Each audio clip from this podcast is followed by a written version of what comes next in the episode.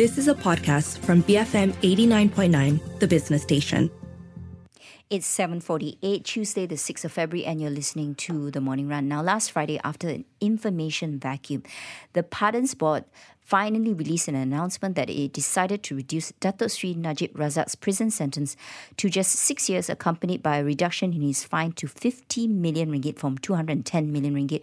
Now, while this has left numerous unresolved questions lingering, criticism has been directed at both the Prime Minister and political parties within the unity government, accusing them of compromising on corruption. D A P has come under scrutiny following comments from its Secretary-General Anthony Loke, who asserted that the Pardons, Pardons Board's decision is final and beyond challenge in any court. Meanwhile, there were also concerns over the impact of such a decision on business and foreign direct investment in Malaysia as well. So is our progress in fighting against corruption on the line, and how should we interpret the reactions of the government?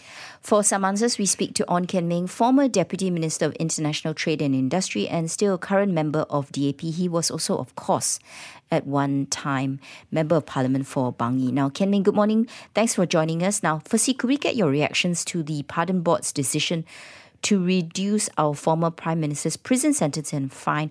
Were you surprised, and do you think it's really beyond the Prime Minister or the government when it comes to a decision like this? Uh, good morning, guys. Thanks thanks for inviting me. I would have been more surprised if a full pardon was given to Datuk Sri Najib.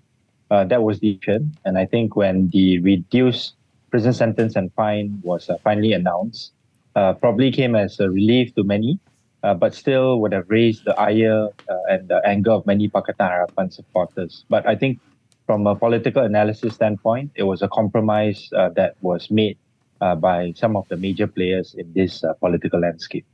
Kian Ming, uh, the D A P leadership has remained relatively muted so far. Why is that so, and how does this represent the party's stance on battling corruption and promoting institutional reform?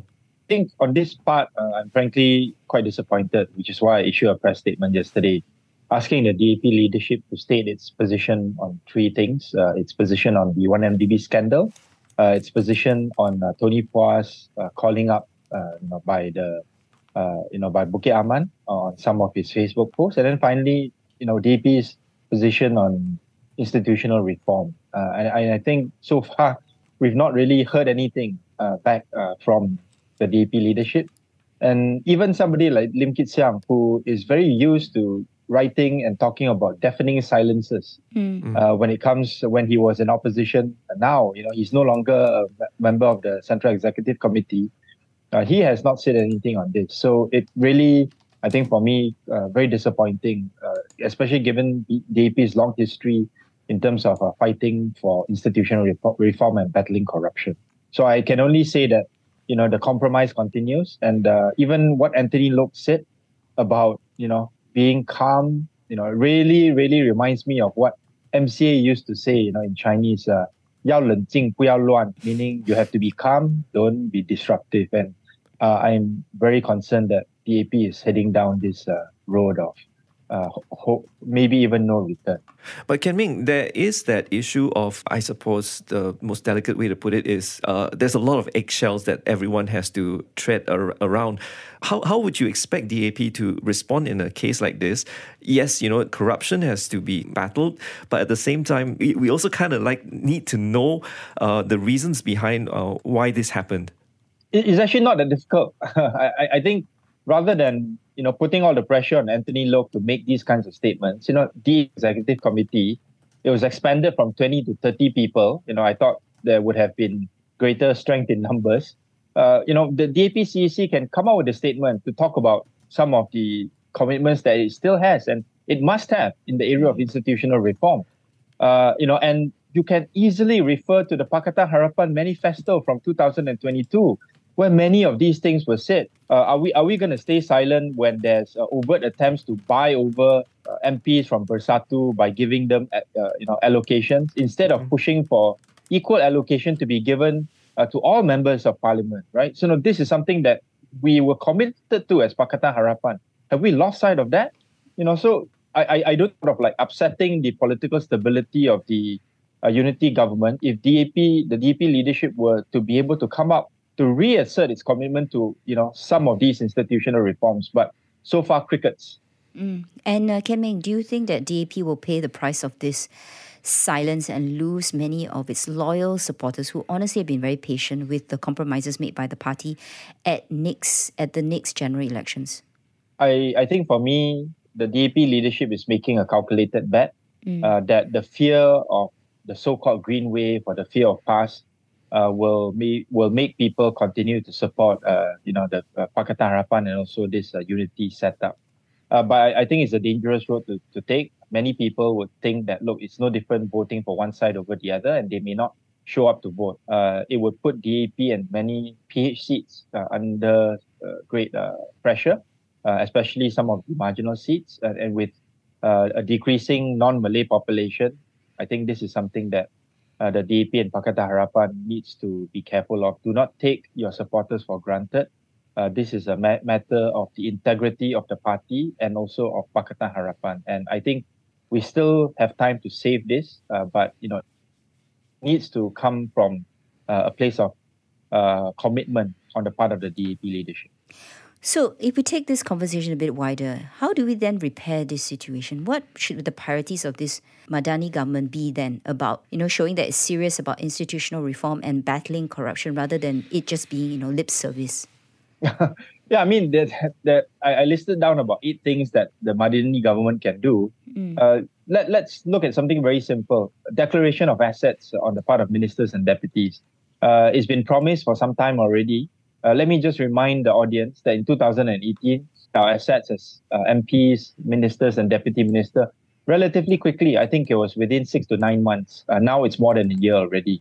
Uh, so, you know, even if let's say for a simple thing like that, it cannot be done Uh, you know, relatively quickly. Uh, I, I think it's it's an indication of uh, the the lack of commitment uh, on the part of this uh, unity government, especially on the part of the Prime Minister and also P H, not to uh, want to tie its hands uh, on uh, institutional reform. And I think it will come back to bite P H, because if let's say you have a situation where P H finds itself back in the opposition after the next general election, Uh, you know, a lot of these institutional reforms that would have even the playing field, uh, I don't think the other side is going to be so willing to put them in place.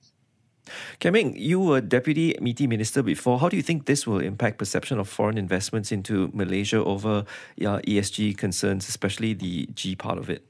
Yeah, I think the foreign investors are looking at this situation very uh, closely. Uh, obviously, they want political stability, and I think regardless of what happened for Najib's case, I do not think UMNO would have left the unity government for all sorts of reasons. So political stability would have continued, uh, you know, even if, let's say, uh, you know, you didn't have this uh, reduced sentence. Uh, but I think they are looking for other signs of, uh, you know, institutional reform that shows that this government is serious about corruption and uh, increasing transparency and accountability in the country. And the other thing that I think, uh, you know, your audience needs to realize is that the domestic audience is also looking at this. The domestic, uh, you know, companies are looking at this and they are thinking to themselves, if let's say this is the way the country is going, I may not have the confidence to invest uh, long term in Malaysia, uh, and I will not bring back my, uh, you know, foreign uh, foreign currency deposits to invest in Malaysia. And this could be one of the reasons why the ringgit continues to slide uh, against uh, the U S dollar as well as against the Sing dollar. All right, thank you very much for your time. That was Ong Kian Ming, who is currently Director of Philo- Philosophy, Politics and Economics Program at Taylor's University, and of course a former Deputy Minister of International Trade and Industry and still a member of D A P, giving us his thoughts on the recent Pardons Board's decision to reduce uh, Datuk Sri Najib's jail time and also uh, fine. Yeah, uh, further to what Kian Ming was talking about, I was just looking at the N S T uh, Business Times today, and they were they were discussing the ringgit's fate in mm-hmm. light of the, uh, I, I, I guess the best way to describe it is the Najib discount. They they, they spoke to several analysts on the matter, um, and this this also, I think the U S dollar against the ringgit is at four seventy-five uh, yesterday compared to Friday's levels of four seventy-two, but that was more or more, more a function of the strong jobs data from the from the U S coming out. But the, these analysts that the N S T spoke to were of the view that uh, while the Najib discount will have little impact on the ringgit, there will be some volatility, but they still expect um, the ringgit to strengthen. They have a consensus view of between four seventy to four forty by the end of the year. But the point also is then, are we going to encourage higher levels of domestic direct investment, which is something that the government has neglected in the last few years? We just focus on foreign mm. direct investment. Well, all these go hand in hand to actually grow our economy. So are we sending out the right message where we seem to be taking two steps forward and then a little bit of a big one step back? Um, what's the price that we are going to pay when we're not consistent with our message when it comes to corruption and institutional reform? That's my question. Uh, we're heading into the eight a.m. news bulletin, but first a quick message. Standard Standard Chartered has been in Malaysia for one hundred forty-nine years, and consumer banking is an important area for them. Catch our conversation with Samir, the Managing Director and Head of Consumer, Private and Business Banking at Standard Chartered Bank Malaysia, to learn more about how the bank is maintaining its edge in consumer banking and how Standard Chartered differentiates itself from the competition by serving clients across life stages, leveraging open architecture, and investing in cutting-edge digital wealth solutions. Tune in tomorrow at nine fifteen. Up next, of course, the eight a.m. news bulletin, and that's going to be followed by the Breakfast Grill, where Kiva Kam is going to have a very tasty one with Raymond Kiu, Executive Director of Oliya. Keep here, B F M eighty-nine point nine. You have been listening to a podcast from B F M eighty-nine point nine, the business station. For more stories of the same kind, download the B F M app.